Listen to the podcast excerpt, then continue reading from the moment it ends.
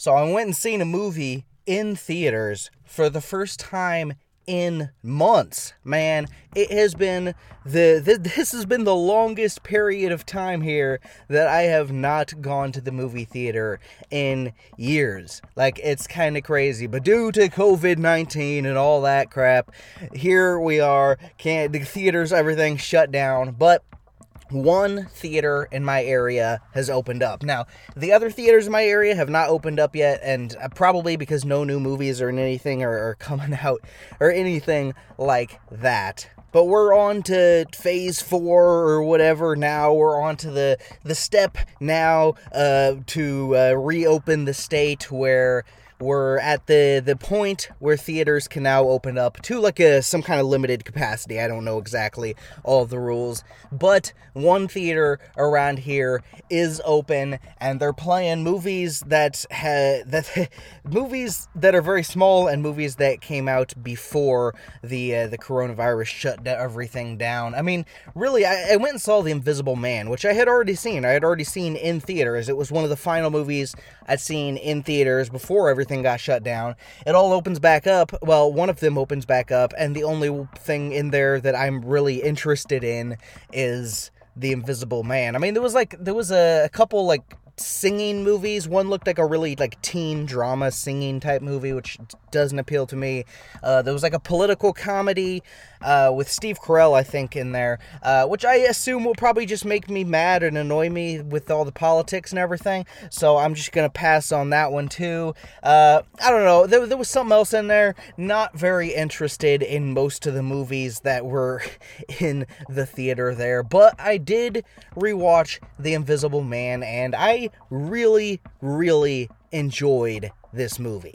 Now, I already reviewed The Invisible Man on the show. You can go back a few episodes ago. I reviewed The Invisible Man, the new one, and also the original movie, and I, I really enjoyed both of those movies, actually. I was surprised at how well that original movie actually uh, stood the test of time.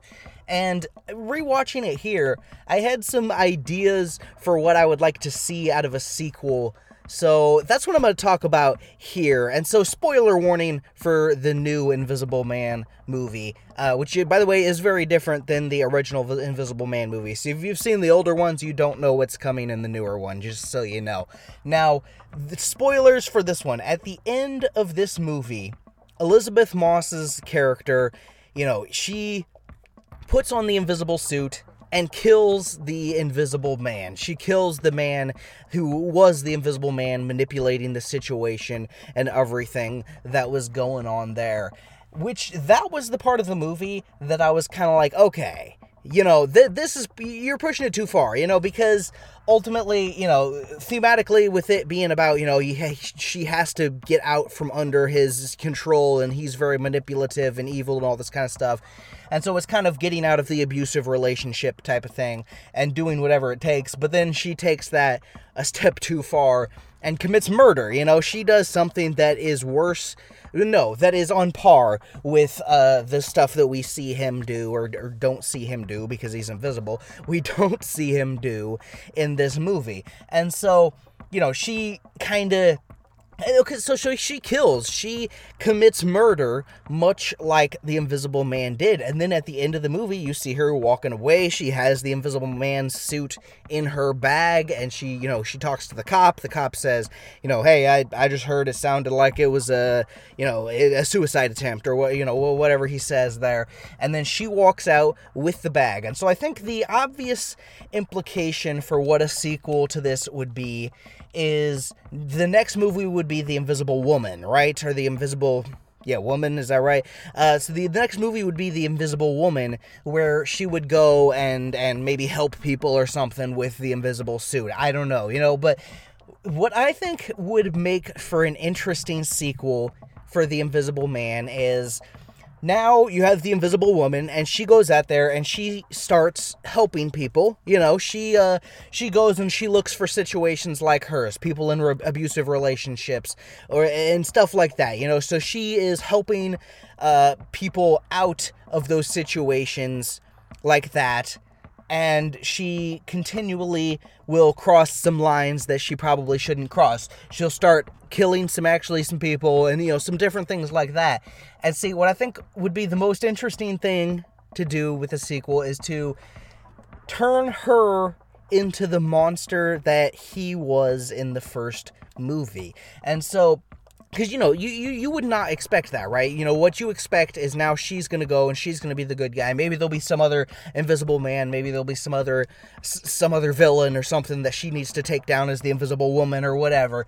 But instead of all that what you do is you make her the invisible woman but you make her the monster too. So ultimately, you know, she goes out and she is trying to do the right thing. She's making an effort to do the right thing. And then now, you know, the policemen know that there is an invisible man out there because there, or something, or, you know, I, I don't know exactly all the details of the story. But eventually, she is getting darker and darker with the way that she is approaching these situations. And then you know she is the the person. She's the monster that needs to be taken down. And so you still have the invisible man as kind of that classic movie monster. And i think it would make for a good follow-up to the ending of that first movie where i think she totally crossed a line that she never should have crossed uh, in in killing her, her husband there or were they married? I don't think they ever actually said if they were married or not.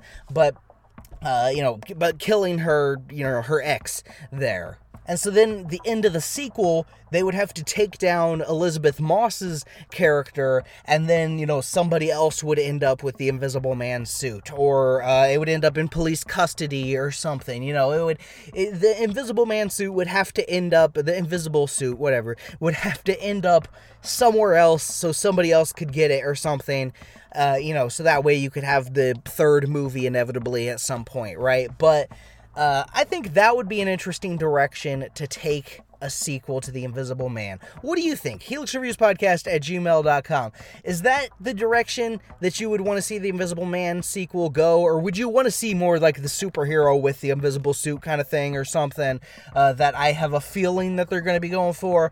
Uh, or, or where where would you like to see this franchise go? I I imagine they want to turn this into a franchise, and uh, you know, with with the first one kind of being the girl power kind of movie and the you know oh break free of this evil man kind of movie i imagine the direction that i'm talking is not the direction they would want to go because they wouldn't want to take that and then kind of turn it on its head in that way uh, because uh, I mean, because they just want to keep having the, the you know girl power message and all that kind of stuff, which you know is understandable. But uh, but I think this would be an interesting way to take that, take those expectations, flip them on their head, and do something different with it. You know, do something interesting with it, in my opinion. What's your opinion? Helix Reviews Podcast at gmail.com. Let me know. I'd love to hear your thoughts on what the future of the Invisible Man could hold.